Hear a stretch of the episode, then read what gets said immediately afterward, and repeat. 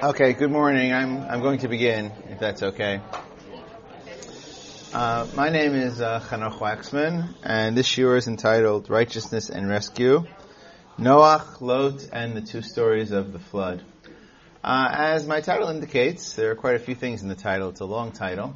I would like to primarily, or at least the beginning of this year, discuss the question of the righteousness, the tzidkut, uh, the quality of the tzidkut of Noach, a famous and, and well-known issue. Uh, but also, as we move along to discuss uh, quite a bit the interaction, perhaps, of Midrashei Chazal, uh, the way Chazal understood the Torah, uh, and Pshuta Shel Mikra, the simple or plain meaning of the text. And finally, as my title indicates uh, as well, uh, where I alluded to the notion of the two stories of the flood, something about the story of the Mabul, and the fact that it seems to be somewhat repetitive, and also along the way, hopefully, somewhat of a perhaps an implicit response to some of the claims of biblical criticism, academic biblical criticism, regarding uh, the flood narrative, regarding the story of the Mabul. So to begin, uh, let us turn to perhaps the most obvious and uh, most famous aspect uh, of this year today, uh, the righteousness of, of Noach. Uh, as we well know, one of the things, or the one thing that everybody knows about Noach, was that he was a tzaddik. How do we know that Noach was a tzaddik? Uh, well, it says so explicitly in the Psukim, not once, but in fact a few times. Take a look at your Daf Mekorot, uh, and if you have a Tanakh, that you can follow along in that as well. But more or less, everything is on the Daf Mekorot. Take a look at source number one, uh, which is Bereshit Perak Vav, uh, and we take a look at the first pasuk there, Perak Vav pasuk Tet in source number one, which says as follows: Ela Toldot Noach, Noach is tzaddik. Noach was a righteous man. He was perfect in his generation. Noach. So Noach was a righteous man. Now the Torah uh, goes out of its way not to tell us this just once, but it bothers to repeat it. Uh, take a look, for example, a bit later on in Parak Zayin, in source number two, the very next source, uh, Parak Zayin Pasuk Aleph uh, says as follows: God said to. You and all your household should come into the ark. Because you are a righteous man. So it's really quite hard to miss this. Uh, Noach is a righteous man. He's tamim, he's perfect, etc. Uh, strangely enough, uh, and this is what you do all know uh, and should remember, there's somewhat of a controversy uh, regarding the righteousness of Noach or how righteous a, a man was uh, a man Noach was. We begin with a simple interpretation. Tzaddik means tzaddik, righteous means righteous, uh, and uh, one would have a, a very, very uh, high regard uh, for Noach. Uh, this is the approach of many of the Pashtanei HaMikra, many of the simple interpreters of the Psukim, and most prominent amongst them, this is the position of Ramban of Nachmanides. Let's take a look very briefly at his at his comments here. We don't won't have that much time for Parshanut for additional interpretive sources, but it is worthwhile just to take a look at Ramban's comment, uh, at least as a foil for what is going to come afterwards. So take a look in source number three uh, for the moment, uh, where Ramban comments as follows on that very first pasuk, Perak Vav Pasuk Tet. Is tzadik tamim haya, yazkir akatuv sheyaz zakai v'shalem b'tzidkato. Uh, the Torah reminds us uh, that Noach was Zakai, he was uh, worthy, Shalem, whole, B'tzidko in his righteousness. To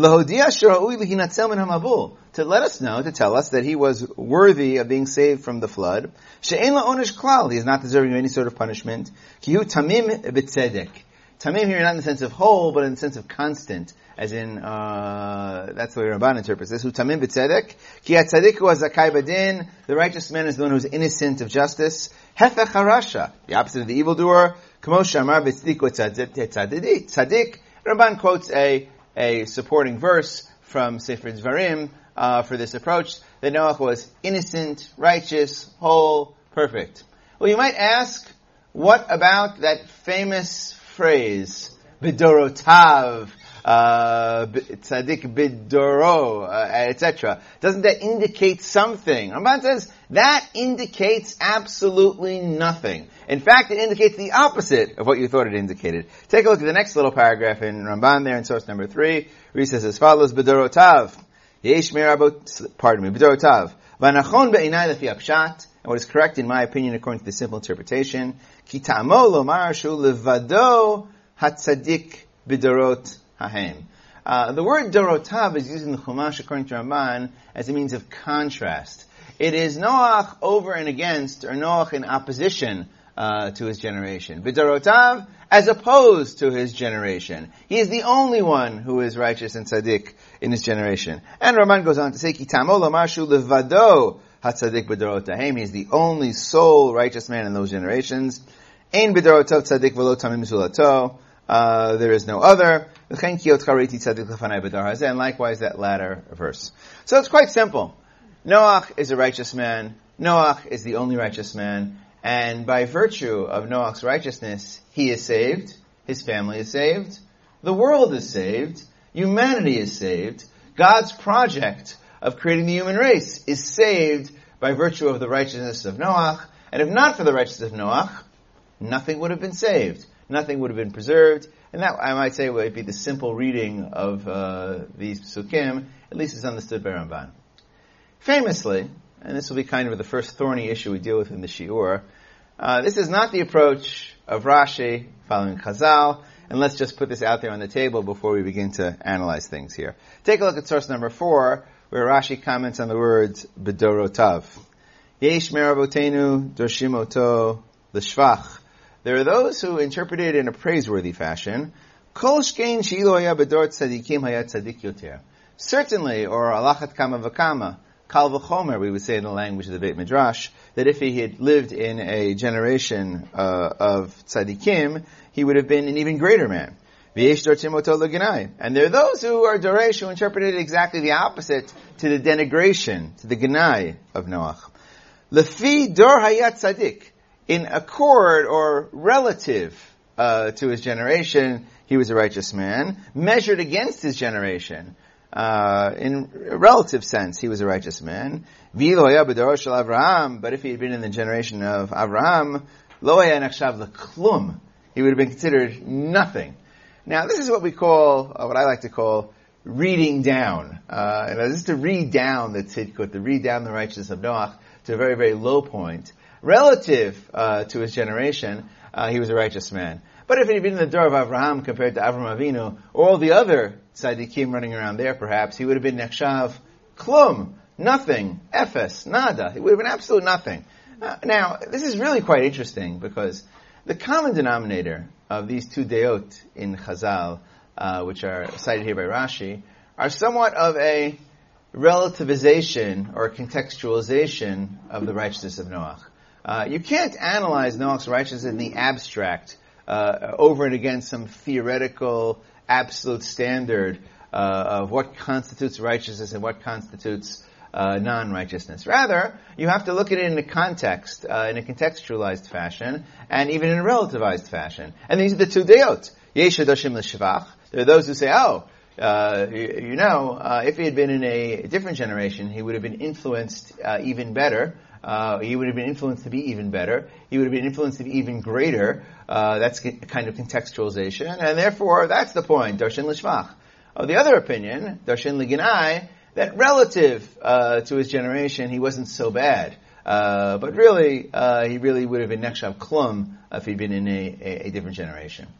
Now, of course, the the, the famous um, uh, opinion is is the latter one, right? the Darshim Lignai the relativization, uh, the reading down of the righteousness of Noach, uh, the position of Rashi, and on some level the dominant position amongst the Deot uh, in, in Chazal.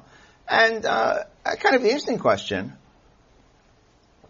uh, I would raise is, is this merely drash based upon the word of, of Dorotav?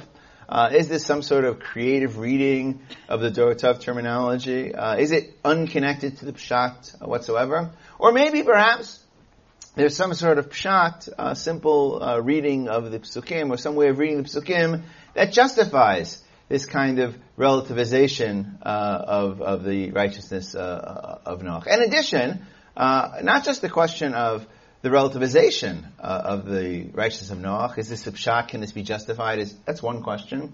But also, the very, very particular idea of, of reading down. Uh, and, and let me kind of explain what I, what I mean by this. In general, uh, often you find Chazal doing creative work with various characterizations in, in Tanakh. Uh, and uh, they'll say all kinds of things about this one committed that sin and that one committed that sin, or this one didn't commit that sin, or that one didn't commit that sin. That seems to be, uh, without citing examples right now.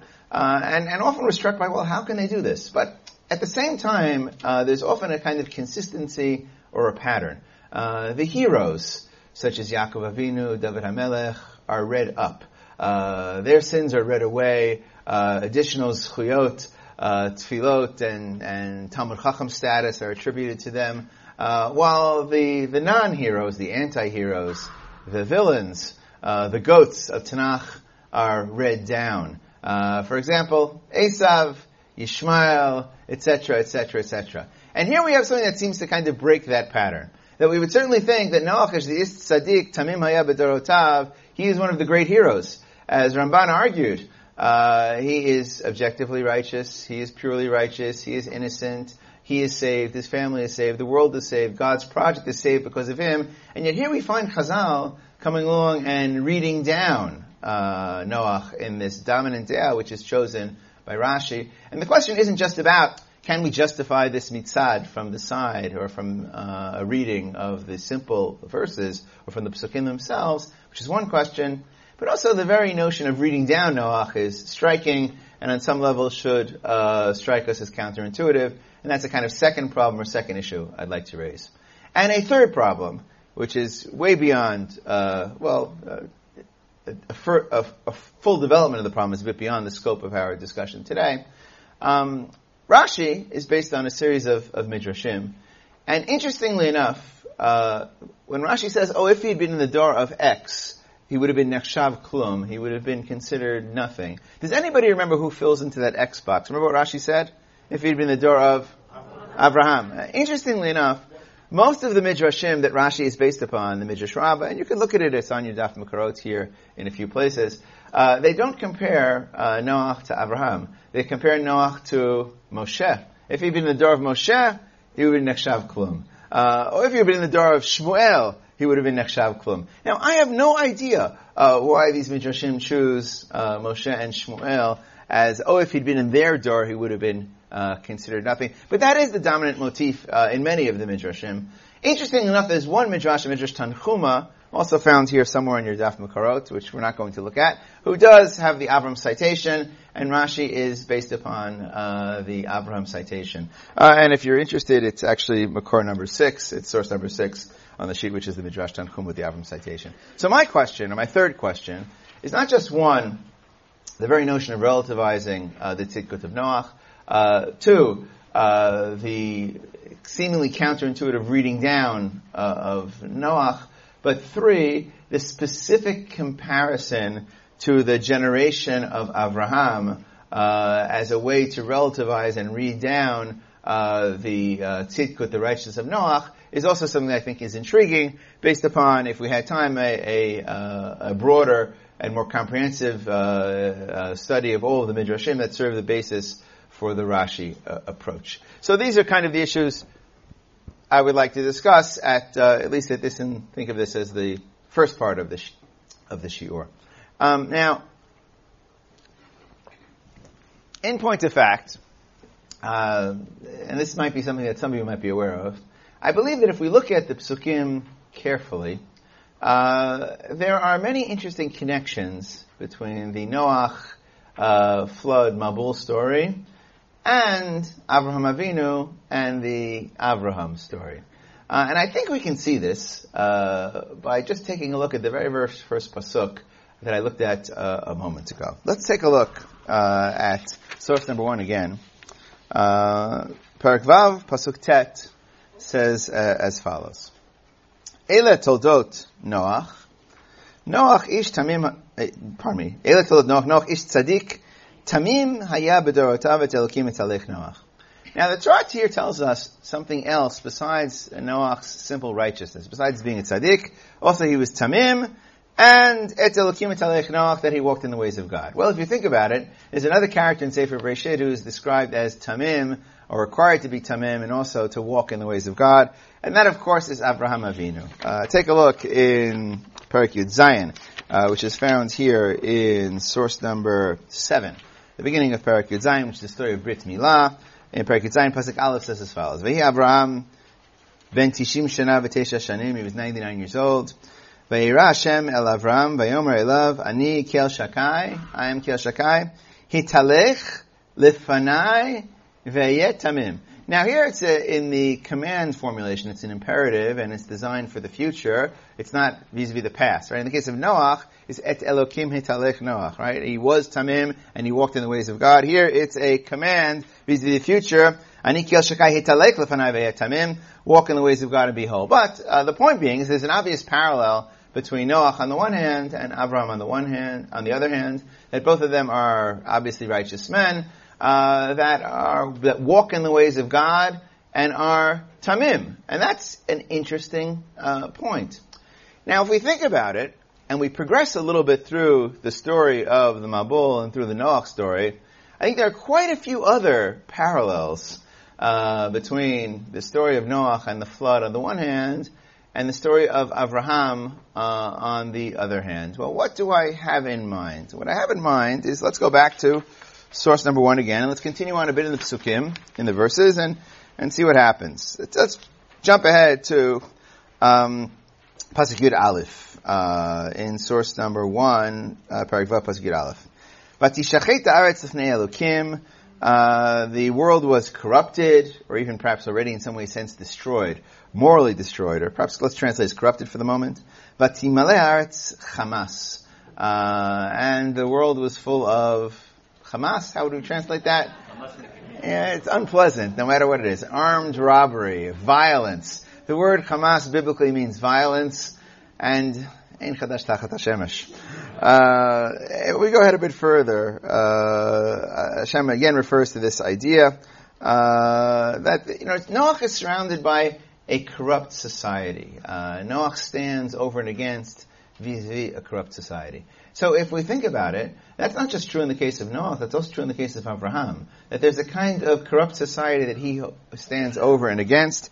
And uh, take a look for the moment in source number seven, uh, on your, pardon me, source number eight, uh, in Bereshit Perek Yirchet Pasek Kaf. Hashem says to Abraham as follows, uh, source number eight, Yirchet Kaf. Vayom Hashem za'akat stom b'amorah, uh, the uh, cry or the horror or the cry of the oppressed in Sdom Vamra, ki rabba, it is great, v'chatatam, ki kavdam od, it is very heavy. Uh, Aleph, erdana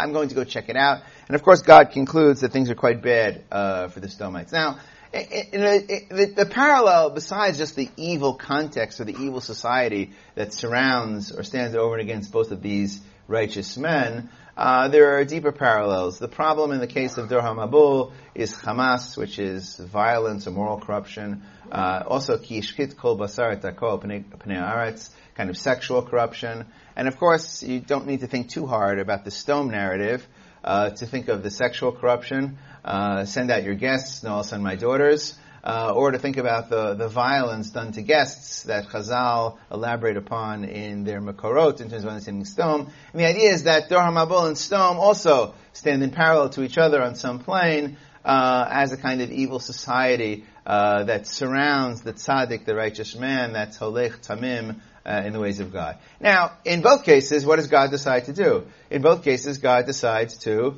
destroy the evil society. And the Chumash uh, indicates this with a very particular verb in both cases. Take a look back in uh, Parak uh, Vav, in source number one. Uh, we take a look uh, there.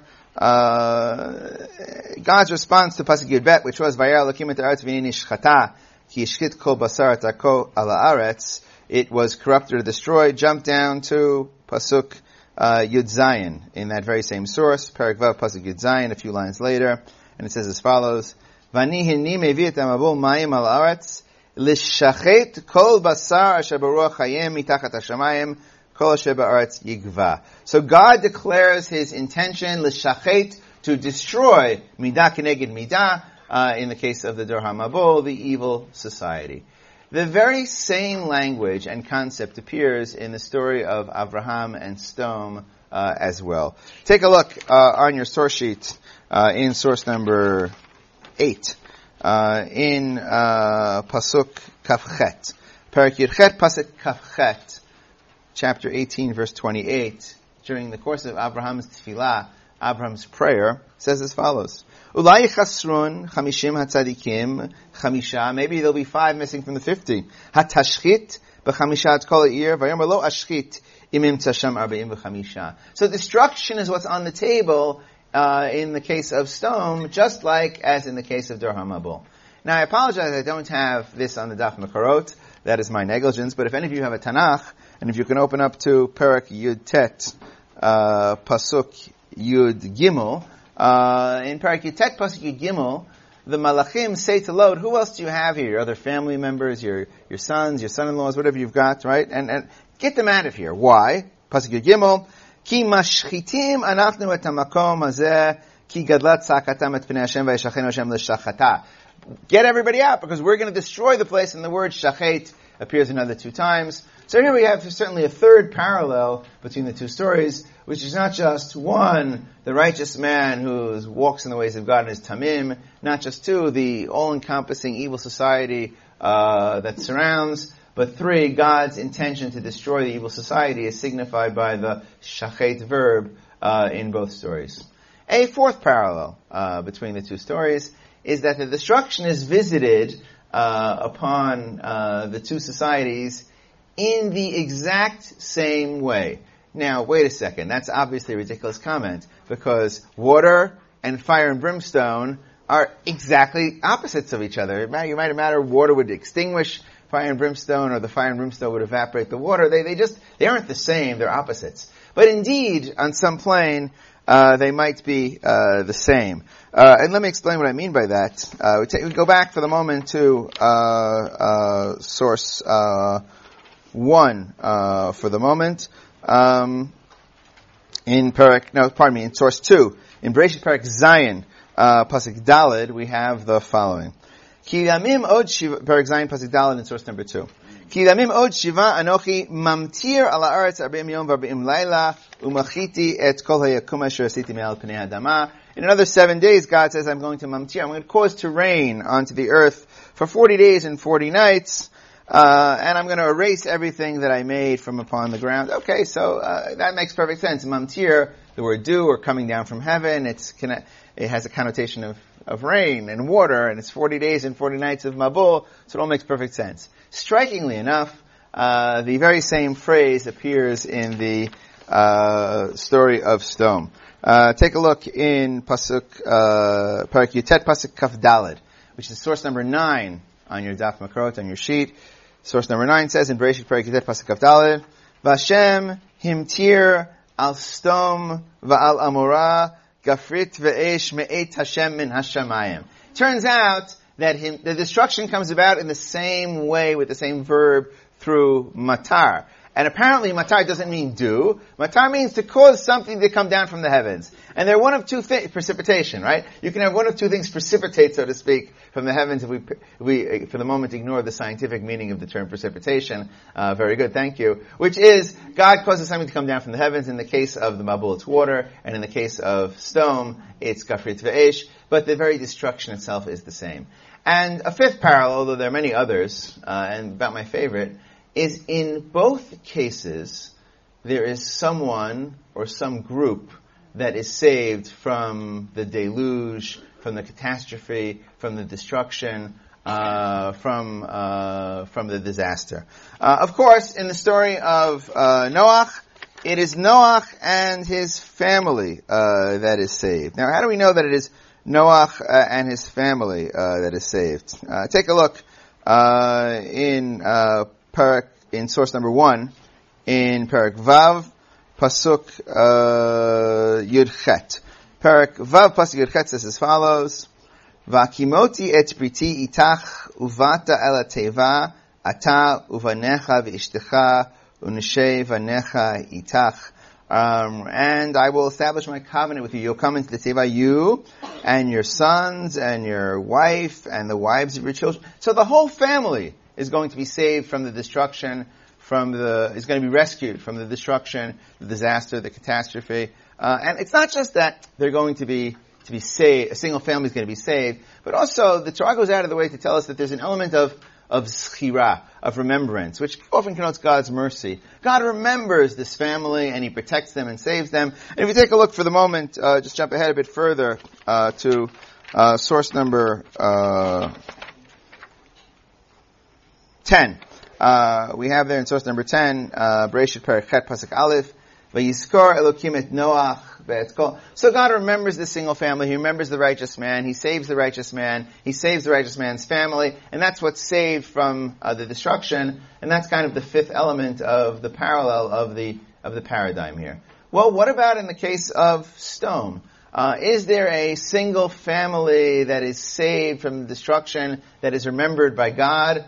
And the answer is yes, there is. How do we know that it is originally intended that Lot's entire family should be saved? Well, I take you back for the moment, and here it's not on the uh, page. Uh, in Sefer Breshit, in Parak Yud Chet, Pasuk Yud Bet, in chapter 18, verse 12, for those of you who have a Tanakh, and I'll read it, it says as follows.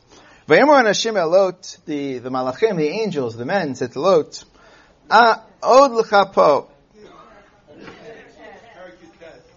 It's Parak Yutet. I'm sorry, I'm having a bit of a problem with my eyes today. Parak Yutet, Pasuk Yud Bet says as follows: V'yomer Anashim Elot Od Milecha Po Chatan, your son-in-law, Uvanecha Uvanotecha V'chol Shalecha Ba'ir Hotzei Min HaMakom. Ki Mashchitim Anat. Take everybody out. So it's intended to be a single family that's saved. Of course, as you well know, Lot's wife doesn't make it. His son-in-laws think it's a big joke, and of course, only his daughters make it, uh, which we'll get to that in a few moments.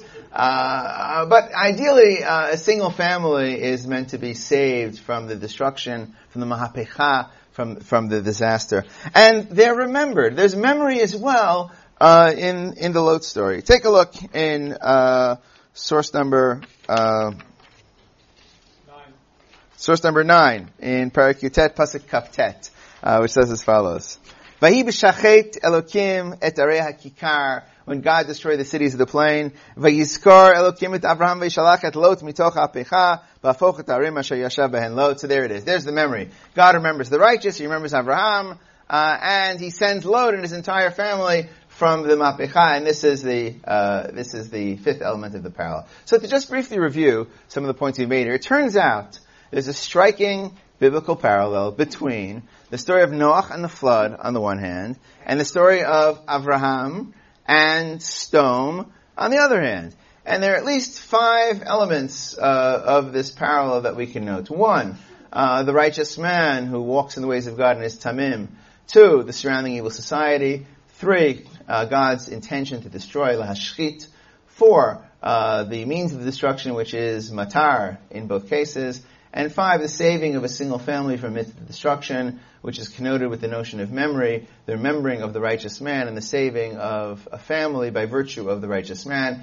And these are the parallels. So by this point, we might no longer really wonder why some Midrashim, why Rashi thinks that we should read the Noah flood narrative in light of the Abraham story. If we're looking for a foil or we're looking for someone to compare uh, Noach to, then obviously, uh, then Abraham would, would, would be the candidate. And that's just kind of a on the side point or a derech agav point at this point. But you know, what, what's really the the point of this kind of parallel? I mean, this, the Torah just really, you know, like to play these games with us, and and uh, you know, it's kind of a stylistic flourish. Look, I could tell the same story with all kinds of echoes and allusions. Well, I think not. I think we're supposed to we're supposed to get something here.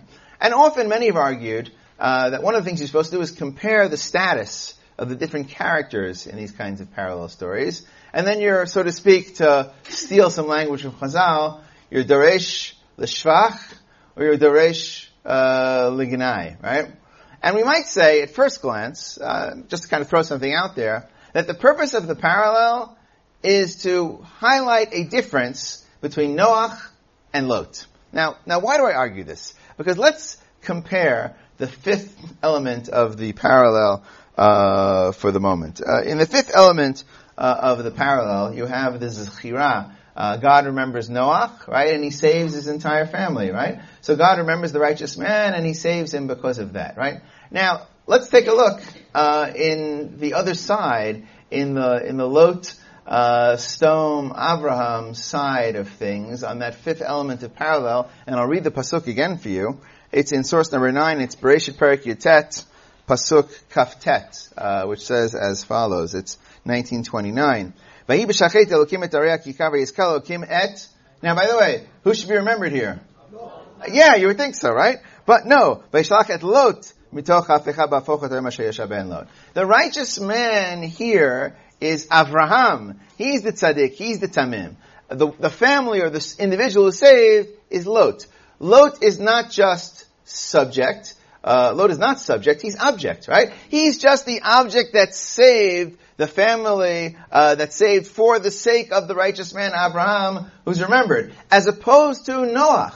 Noach is saved b'schut tzidkato. It's his own righteousness. It's vayiskar Elokim et Noach. God remembers Noach, and he saves Noach and his entire family. So Noach is the righteous man who's saved by virtue of his own righteousness, as opposed to Lot, who is the non-righteous man who is saved not by virtue of his righteousness, but merely as object uh, a dear object to Abraham, who occupies the place of the righteous man's story uh, in the uh, Avram Sdom Lot version uh, of the model of the paradigm. So one way to understand the parallel here would be just to kind of be Doresh, Lot, Lignai, and Noach, Leshevach, that Noach is not Lot, Noach is saved by virtue of his own righteousness, and the parallel could be viewed as somewhat supporting the approach of Ramban, uh, that uh, Noach is indeed a righteous man. And look, compare it to the Lot story, you'll see how, uh, in fact, Noach is righteous, and that would be one way to go. Except, as we move along in the story, there's in fact a, I would call it a, a sixth element to the parallel, or another stage, uh, which I think makes this first reading of the parallel rather untenable, uh, and would push us in a different direction as to how to read the, the parallel. And let me explain what I mean by this we think about this logically on some plane, there are kind of numerous logical features uh, or levels uh, or stages of the parallel that we can pick out. Stage one is the righteous man stage. Stage two, uh, let's call this the uh, destruction stage, right? Stage three is the rescue stage, right? Uh, well, you know, there's a stage four. The stage four, I will call this, I don't know what to call it, let's call it aftermath. Okay, let's call it stage four aftermath. Now, we all know how it is, or we should remember how it is that Lot uh, winds up. How, how, does Lot wind up? Well, let's go back to source number nine, and let's pick it up in Parak Yatet, uh, Pasuk Lamed for the moment. Uh, the end of Lot. Vayal Lot mitzoar, Vayeshev Bahar, uh, and he went up and he, he dwelt in a in the mountain with his two daughters. They were all that was left. So he went into this cave. He retreats into the cave. Who Otav? He and his two daughters. Um, it's interesting why they go into a cave, uh, because, you know, you could have built a house, you could have, you could have had a tent, right? And it's, you know, it wouldn't seem to be a problem, but he went into a cave. Pasuk Lamed Aleph. Vatoma b'chira elatzira, avinu zakein, he's old. Ve'ish ein ba'aretz, there's no one left. Their whole world consists of Sdom, and Sdom has been destroyed, so there's nothing left. The whole world has been destroyed from their perspective, right? It must be that the whole world was destroyed, right? Uh, Let's get him drunk, we'll sleep with him, and then we'll have children. That seems like a good idea. Uh, they gave him wine, and so on and so forth.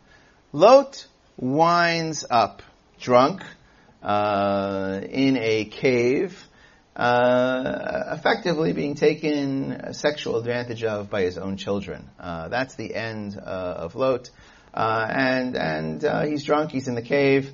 I would assume he's probably not wearing any clothes.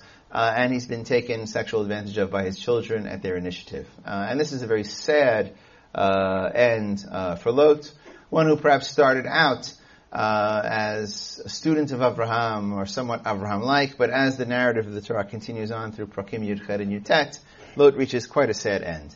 Now, strikingly, uh, and this might be perhaps the slightly depressing point of the shiur, uh, let's go back to uh, the parallel or stage four uh, of the model here, which is the aftermath of uh, of Noach, and take a look uh, in uh, Parak Tet Pasuk Kaf in source number eleven, which says as follows.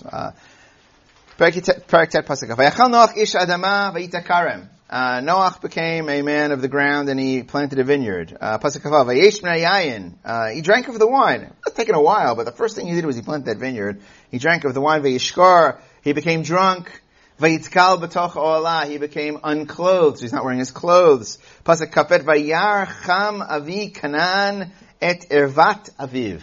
Uh, and Cham, the father of Canaan, saw the erva, the nakedness of his father. When he told his brothers, come, come.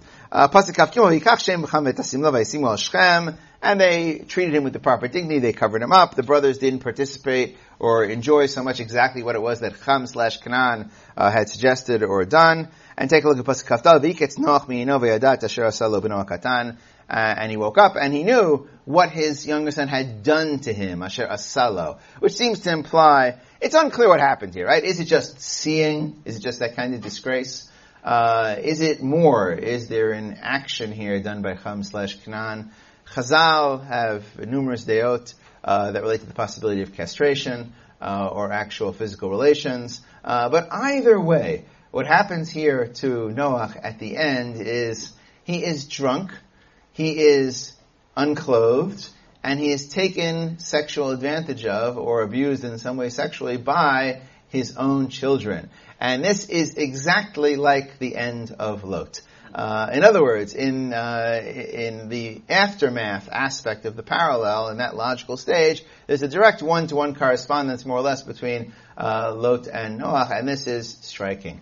Uh, here is the righteous man uh, who, by virtue of his righteousness, he was saved. His family was saved. The world was saved. God's project was saved. And the end of the day, he reaches the same destination as Lot, who was no more than just the object uh, of rescue due to Avram's righteousness. So as we move through the parallel, effectively, Noach moves from the Avraham role, and by the time we get to the end, he's in whose place? He's in the Lot role.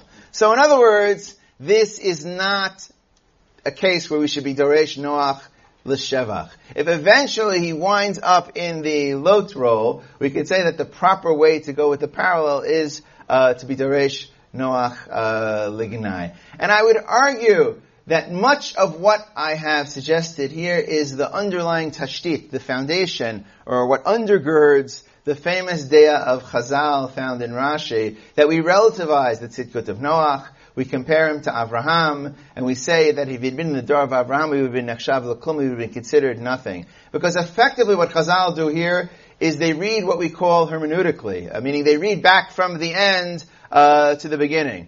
Or uh, uh, huvrar tchilato al basis sofo Lemafreya. Retroactively, we realize who and what Noach has been all along, and in that very first drash found in Rashi, the beginning of the story, we take the end of Noach and we bring it back to the beginning, and we compare him to Abraham. We say his tzidkut, his righteousness, is relative. If he would have been in the generation of Abraham, he would have been considered klum. And I think to some extent, hopefully, uh, uh, although I've created other problems, I might have resolved the first issue I raised in the shiur, which is the relativation of the tzidkut of Noach, the comparison to Abraham, and the and the reading down.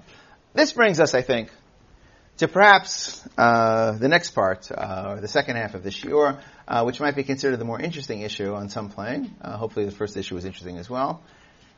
How did this happen, or how how can this happen? On some plane, Ramban is correct. Uh, Noach was a tzaddik, and Noach was a righteous man. And how was it uh, that over time things deteriorated, uh, and he and he reached the stage of uh, of Lot? And that's kind of what I would like to turn our attention to uh, in the second part uh, of the shiur. How is this kind of thing possible? Um, I'm aware of of three theories as to how to explain the deterioration or the decay or the sad end uh, of Noach here uh, in the Chumash. Um, one theory, uh, and this is already noted by Ramban what happened here. Ramban here uh, in uh, Parak Chet, uh, or on the story, or in his comments on the story of uh, Noach in the in the tent of Shem of of and Avi Ramban has a long discourse about the evils of of wine. Uh, if you take a look in um, uh, again in uh, pasuk in source number eleven in Parak Tet, pasuk Kaf Aleph, which says as follows: Vayish yayin, vayishkor vayitgal betoch ahalo. Uh, he drank of the wine. The first thing he did was he planted the vineyard. He drank of the wine. So debauchery, uh, love of wine, even the greatest man uh, can fall because of desire and love of wine. And uh, the way Ramban phrases it is that the tzaddik, that the world was saved because of him, he too fell prey to the evil of wine, and look what happened to him because of it. So it's all because of the drink. Uh, this is this is Ramban's. Pardon? Rashi can write through a bad for business. Okay, that, that's Ramban's uh, Ramban's approach. Uh, now, a, a, a, a, second theory. Uh, many years ago, I somehow or another, uh, what some version of what uh, uh, I am about to teach you was published in Makor Rishon, and someone wrote a response um, in the Musaf Shabbat where he told me where he claimed that he liked the article, but he presented an alternative theory to my theory, which is a theory I've heard, the alternative is a theory I've heard from many over the years, and that can be summed up in one word. Trauma. Uh, or post-trauma. Uh, let us think about uh, Noach's life uh, for the moment, right? Uh, he is a man uh, who survives catastrophe, disaster, literally the destruction of the world and everything he knew. Is it any surprise that he's traumatized? and if we want to put uh, the modern psychological trauma theory uh, together with the drink theory, uh, then we're almost completely there, right? In other words, is it any surprise that he takes refuge in the bottle, uh, given the trauma uh, that he's endured, right? he is the fragile survivor of disaster. Uh, and he does not have the wherewithal uh, to cope, and it's the trauma uh, that causes maybe even the drinking, or maybe not the drinking. You could think of it as an independent theory, as a as a kind of mishulav or integrated theory, as a kind of modern spin or gloss or improvement of the Ramban, and this would also explain uh, what happens to Noach. Now, I certainly. Uh, do not denigrate this possibility. I think it is a good, interesting idea. It's a bit too psychological uh, for my taste. Uh, and I would like to try to uh, present a third option, a different way to explain uh, the, the, decay of Noach, something that might emerge in some ways from the Chumash, uh, that might take us back to the topic of uh, Noach's righteousness. My, my, perspective is that I think, perhaps, if we look at exactly how the Torah defines Noach's righteousness, if we look more deeply at the story here, maybe again expand a bit upon the comparison to Avram and Sodom, we have a stronger sense of Noach's righteousness, we might be able to figure out, uh, perhaps on some level, what goes wrong. Uh, so, uh, with the time remaining, hopefully we'll kind of uh, begin to elucidate or elaborate another theory, something broader about Noah's righteousness, the two stories of the flood, and a kind of theme that develops throughout the, the narrative throughout the story here. So to begin, let's go back to the beginning uh, and, and Noach's righteousness. Let's go back to source number one. Um, and let's pick it up there for the moment again. Okay, in source number one, Perek Vav Pasuk uh, Tet. Okay. Eila Toldot Noach, Noach Ish Tzadik, Tamim Haya B'Dorotav, Et Elokim Et Noach. So Noach was, Noach was a righteous man. Uh, or again, in Perek Zayin, Pasuk Aleph, in source number two, Vayom Hashem L'Noach Ba Tel V'Chol Bet Chol Teva, Yotcha Riti Tzadik L'Fanai, B'Dor Hazeh. Noach is a tzaddik, he's a righteous man. What does his tzidkut consist of? Uh, the truth is, we don't really know. Uh, the Chumash doesn't really tell us, right? Or it seems not to tell us. And you might say, okay, well, he's different than those surrounding him, right? Those surrounding him engage in Hamas. So he doesn't do Hamas. He doesn't engage in armed violence. Uh, Hishkit kol They are perhaps sexually corrupt. He is not corrupt. So there's no moral or sexual corruption about Noach, and that is what his righteousness consists of, and that is certainly one possibility. However, over time I've become convinced that the Torah gives us a crucial hint uh, in a very interesting way as to what the righteousness of Noach uh, consists of.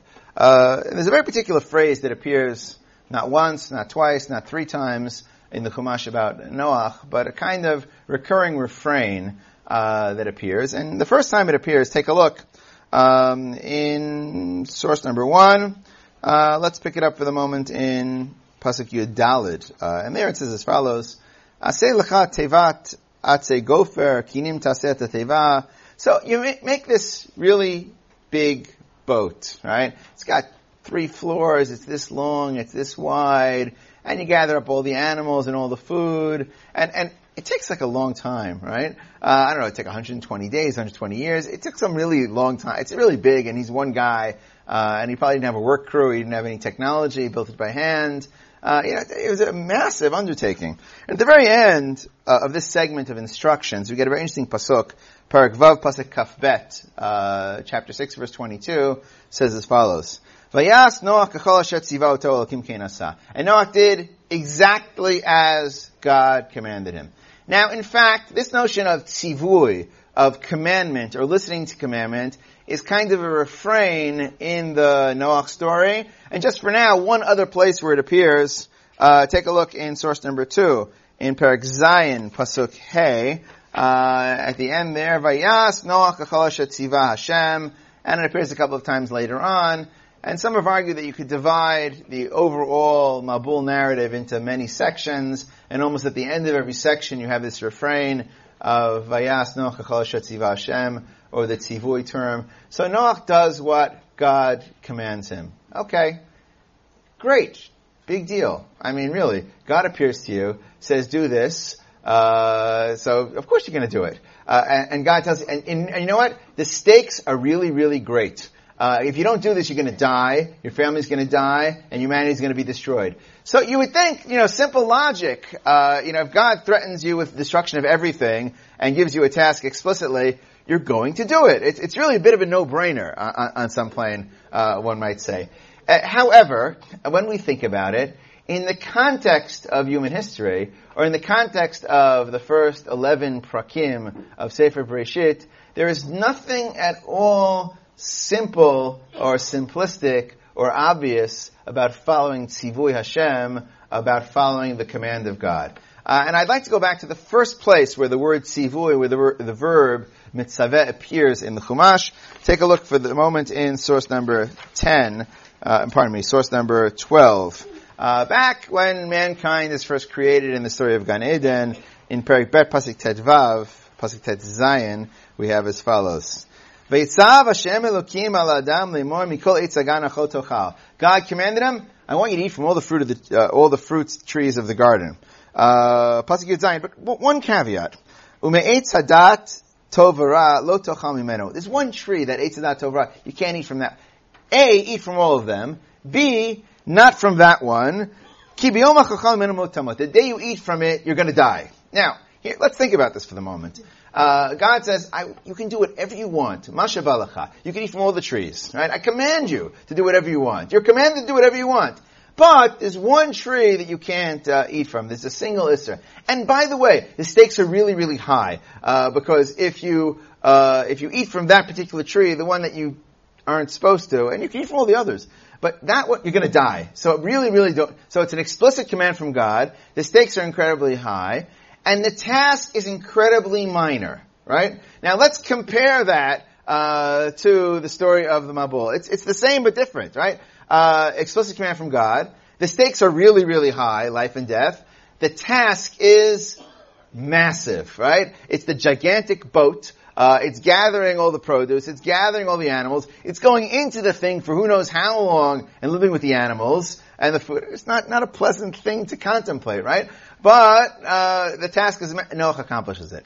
The point I'm trying to make uh, is that the history of humanity is the inability, uh, pre-Noach, is the inability to listen to tzivui Hashem. Even if the task is minor, even if the command is explicit, and even if the stakes are very, very great, mankind cannot listen to tzivui Hashem. In parallel, God appears to Cain and says, just don't kill your brother. What does Cain do? Kills his brother. What does mankind do? They eat from the tree, right? Words, mankind is unable, incapable of obedience to divine command. Why? I don't know. Uh, but mankind is simply incapable because of desire, because of rebelliousness, is not able to be obedient to the Tzivui Hashem until Noach.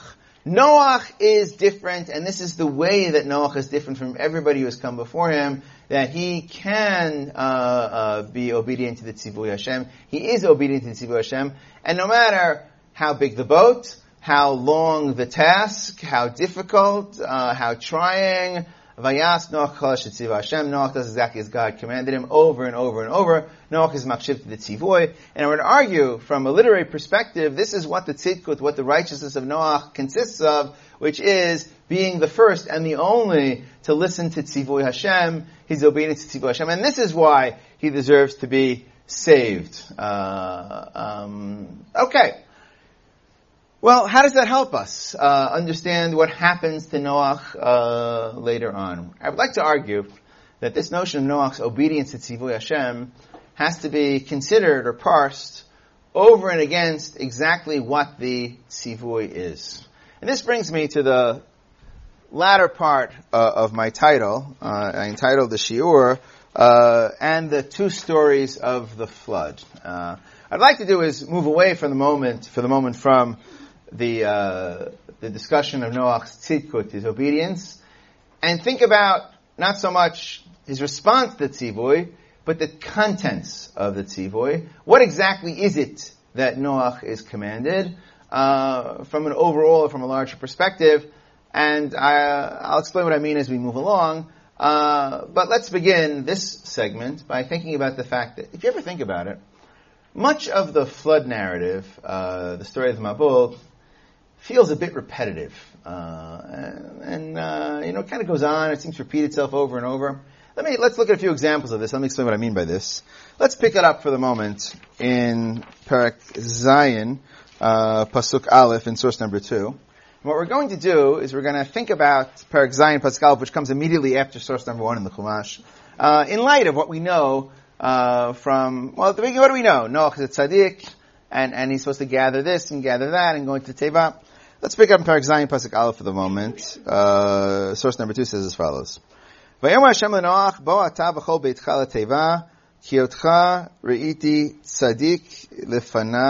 uh.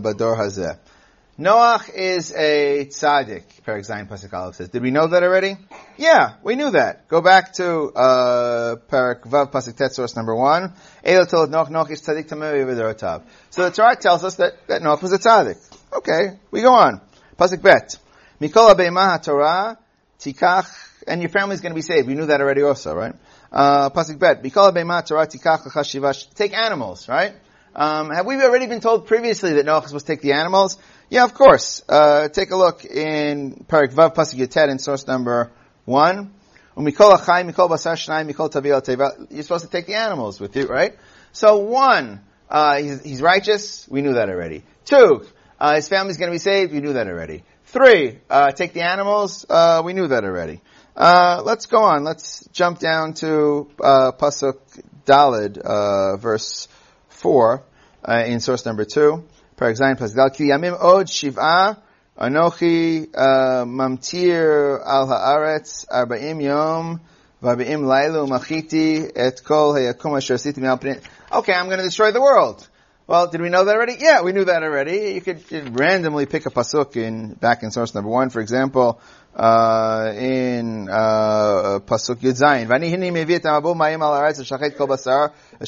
I'm going to destroy the world.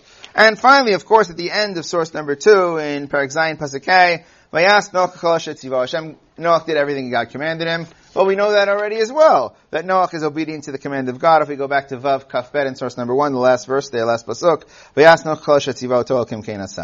so, if you look at Zayin Pasuk it seems to give us no new information. One, Noach is a tzaddik, we knew that. Two, uh, his family's going to be saved, we knew that. Three, take the animals, we knew that. Four, God's going to destroy the world, we knew that. Five, Noach does exactly as God commanded him, uh, we knew that.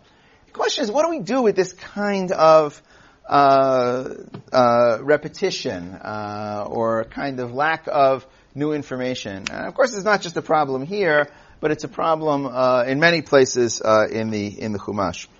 So one approach um, that's been taken over the years, uh, an approach that perhaps has its roots in Chazal, uh, that can be very much attributed to the Italian Bible scholar Umberto Cassuto, uh, the notion of the style of the Torah as a kind of epic unfolding. Often certain stories of the Torah are told in this kind of epic fashion of an unfolding. So when you unfold something, you do it slowly and gradually and, and you repeat and you review material and you add a little bit more, you tell it again, you add a little bit more, you tell it again, you add a little bit more. Uh, and this is a kind of mode of narrative. Uh, and this might be one way uh, to deal with these kinds of repetitive stories in the Torah, to simply say, that's reflective of the, the teaching style of the Torah, the kind of epic unfolding, and then one would not make too much uh, of this kind of, of thing.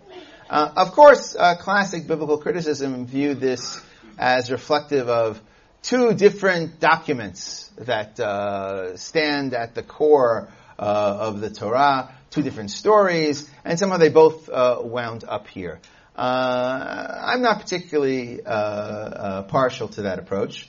But there's a kind of interesting version, interesting modern version, or interesting response uh, to biblical criticism that does kind of adopt some of that perspective of difference between uh, two versions. Uh, in, in Hebrew, it's known as Shtei Bechinot, and it's attributed to Rav Mordechai Breuer, Zichron Levracha, a man who taught in this room for many, many years, uh, way back when, when I was a Talmud in Shivat Zion. And his claim is that there are two aspects. So when the repetition happens, there are two aspects uh, to the story that are being uh, elucidated here. Um, and Shtei Bechinot in Hebrew doesn't really, uh, two aspects doesn't really capture it. Uh, I believe Dr. Zeligast, Professor Zeligast of Bar Ilan University, has referred to this as deliberate multivocality, which I think is a wonderful phrase. Uh, deliberate multivocality is the, is the style of the Torah. Um, the literary critic uh, Robert Alter has referred to this as the montage style of the Torah, of kind of flicking back and forth between different perspectives and different visions. And I, in a, in a Reb Soloveitchikian twist, like to refer to this as a dialectical style of the Torah, moving back and forth uh, between uh, different ways to tell a story. Uh, but the kind of the bottom line of whether you call it shtei two aspect, deliberate multivocality, uh, whether you call it uh, montage style, whether you call it dialectical style, the fundamental core idea is the same, that there are two voices, two ideas, two stories, each focusing on a different aspect. And this is something that's very common throughout the Torah. You find this feature in many, many, many stories of the Torah.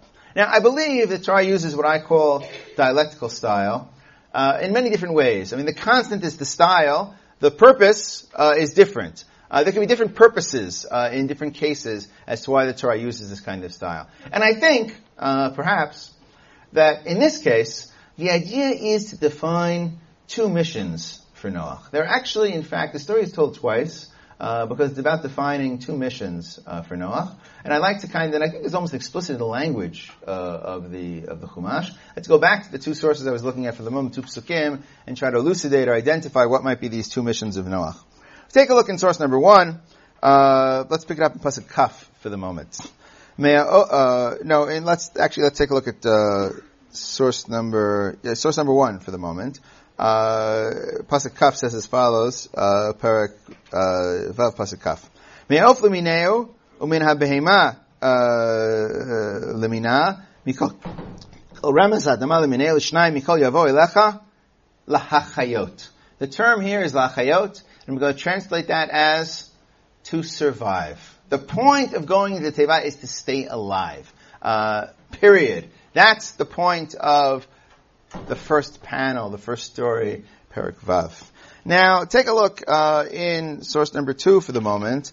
Uh, in uh, pasuk Gimel, Perik Zayin, pasuk Gimel says as follows: Gam me'ofa shamayim shiva shiva zachar nekeva lechayot zera al pnei kol haaretz. It's not just uh, to survive. It's lechayot zera al pnei kol haaretz to how do we translate it? To repopulate the world, uh, to to live afterwards. It's not just avoidance of negative, right? Sur Meira, it's Asetov. It's not just about the past, surviving the past, it's about orientation towards the future. And the way I've kind of translated this colloquially, it's not just about surviving the disaster, it's about rebuilding and reviving the world afterwards. It's the mission of revival as opposed to the mission of mere survival. Uh, these are the two different missions of Noah.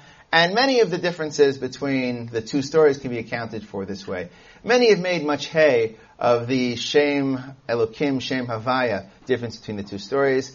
Elokim, the controlling force of the world who created the world in Parak Aleph uh, of Breshit, he's upset about the downfall and the, the destruction of his handiwork, so he wants a relic, almost a museum piece. Something should survive uh, a human being, a family, two of each animal, something which is symbolic of the world that was, uh, should survive.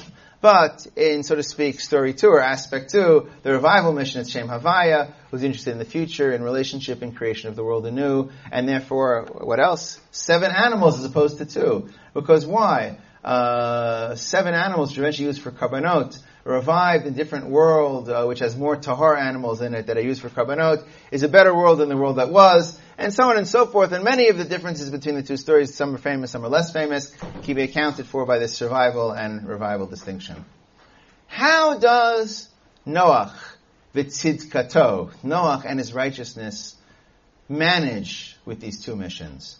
Well, regarding mission one, the mission of survival, we already know how Noach fares. Noach fares incredibly well. Noach, the obedient tzaddik, no matter how big the boat, no matter how Herculean the task, no matter how many animals, no matter how much time in the teva, he does kasher tzivo Hashem exactly as God commands him, and regards survival, Noah perform, Noach performs perfectly. However, what about the second mission of Achayot Zerah Pnei the mission of revival, of remaking the world after the Mabul?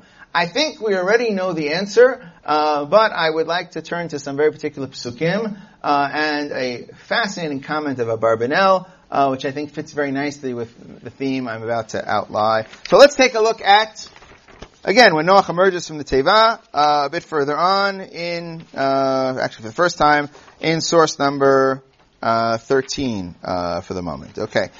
Bereshit Perachet Pasuk Tedvav, source number 13 says as follows. Vayidaber Elokim el Noach lemor.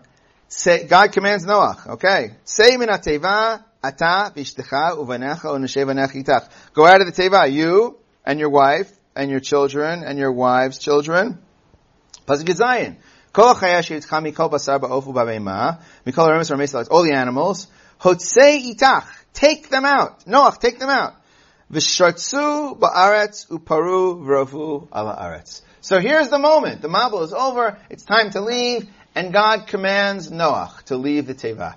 There are, I think, three aspects to the command. One, leave the Teva along with your wife and family. Two, lahotzi, to actively take out the animals uh, from the Teva.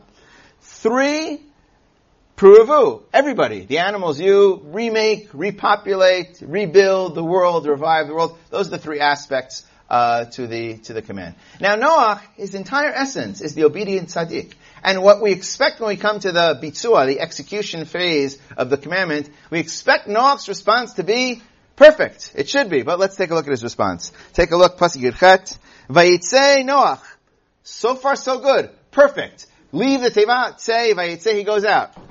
Noach uvanav. He leaves with his sons. V'ishto and his wife. Unashevanav ito. Uh, and his wives, sons of his daughter-in-laws, his sons, sons' wives. Now if we think about this visually, right? We see, what do we see in our mind's eye, right? We see Noach marching out. Who's next to him? His sons not his wife, right? And who's behind them, so to speak? The women, right? It's like there's a mechitza there, right? It's, it's like some chassidish simcha, right? Uh, he's forward and, and they're, they're behind, uh, so to speak, on some, on some level. Uh, I probably shouldn't have said that, right? Anyway, uh, they're recording this, right? Uh, and, and, and, and then what, now as we go on, right? Uh, Yatet,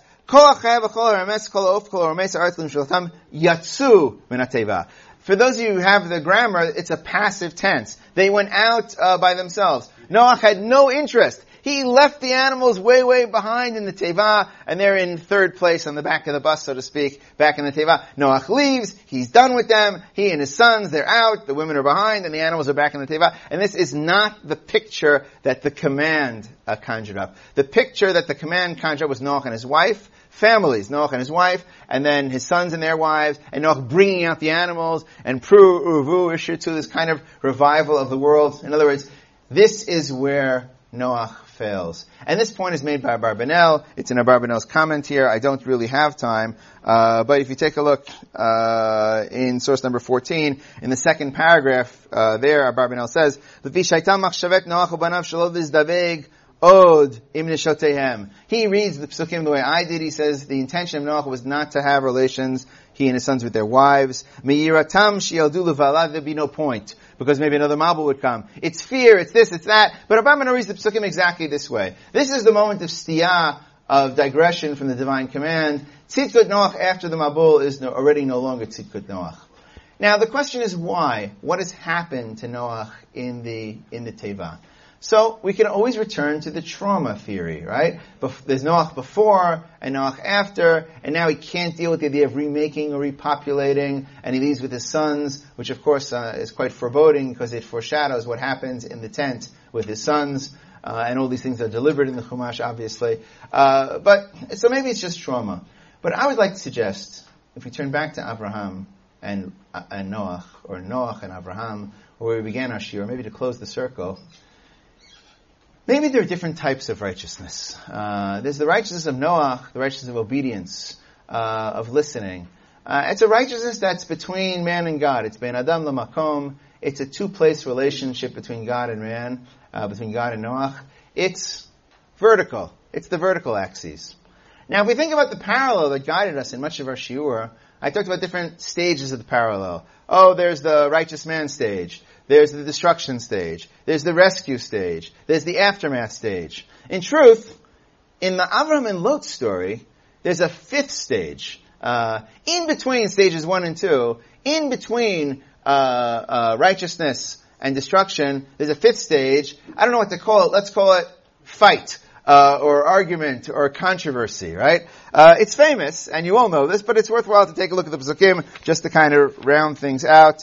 Take a look in source number eight, uh, in Pasuk Kaf Gimel. Uh, Parak Yirchat Pasuk Kaf Gimel says as follows. Vayigash Avram. Uh, Avram approached, he prayed, and he said, will you gather up the, the righteous with the evildoer? Pasuk Kaftal, Ulai yesh tzadikim betoch ha'ir, haf tisper v'lo tisal ha'makon l'man chamishim ha'tzadikim asher b'kibam. Pasuk Kafay, Chalil lecha me'asot kadavar zeh lamit tzadikim rasha, chas v'chil God, you should thing to kill the righteous along with the evildoers, v'yek ha'tzadik rasha. Avram prays. He prays for Kiddush Hashem, he prays for righteousness, for mishpat, he prays for justice, he prays, he prays for mercy, he disagrees with God, he's disobedient, uh, he won't take no for an answer. He goes on and on and on. And however you map it out, in the end of the day, Abraham prays for Sdom. Uh, in other words, Abraham's righteousness, his tzidkut, is not a two-place relationship of God and man or God and Abraham. It's not solely a vertical relationship that works only on this axis. It is also a three-place relationship that includes God, man, God, Abraham, and the world, including the evildoers uh, and the society around him and Sdom. Uh, it is not just something that operates on the vertical axes, it is also the horizontal axes, is also part of the tzidkut of Abraham. It's a completely different model of uh, tzidkut. And I would like to suggest that perhaps this is part of what the Chumash is teaching us here. What happens to Noach? Maybe it's trauma, maybe it's drink, but also it's maybe something that's built into his model of tzidkut, his model of righteousness from the very, very start. The model of righteousness that's pure obedience, that's pure vertical axes, that's just God and man, that can listen to God. It's it's wonderful. It's amazing. It's a lot better than Adam and Chava and Cain, and it's unique in the history of humanity, and it's an important contribution. But in the end of the day, this kind of righteousness that's just about obedience and, and the man-God relationship, the vertical axes, it doesn't include the world. It doesn't care about the world. It, it hears about the destruction. It says, yes, sir. doesn't pray, goes into the boat, survives. This kind of righteousness is just about survival. This kind of righteousness that doesn't include the world, that doesn't have the three-place relationship or the horizontal axes, is not capable of remaking the world, uh, of reviving the world, because it doesn't really include uh, or care about the world in a certain kind of way. And this almost sad and perhaps somewhat inevitable result of that kind of obedient two-place relationship righteousness is the trauma, the drinking, the inability to do more than survive and to revive the world. Uh, and that kind of task is only capable or can only be accomplished by the tzidkut of Avraham, the three-place relationship. Uh, that is the end of my shiur. I will close with a final thought, uh, as I always like to do, given it's uh, Tishat Yamim, the nine days. Uh, the nine days are a time when we think about uh, destruction, disaster, catastrophe. We also think about uh, being redeemed from catastrophe uh, and destruction. We think about surviving. Um, and these are these are old models, old paradigms that exist in the history of Am Yisrael. I think there are also notions of survival and revival, escaping destruction, rebuilding. For those of us, all of us, I believe, who are uh, Toshve Eretz Yisrael in this time period. These are, of course, also pertinent notions. Uh, we still somewhat live in a post-Holocaust world, but even in our individual lives, it's important to think about not just dealing with difficulty, not just surviving, but doing more, of building a tzidkut uh, that is like the tzidkut of Abraham, that is a three-place relationship of God, man, and the world, that also operates on the horizontal axes and is capable of reviving and rebuilding worlds. So. Gracias.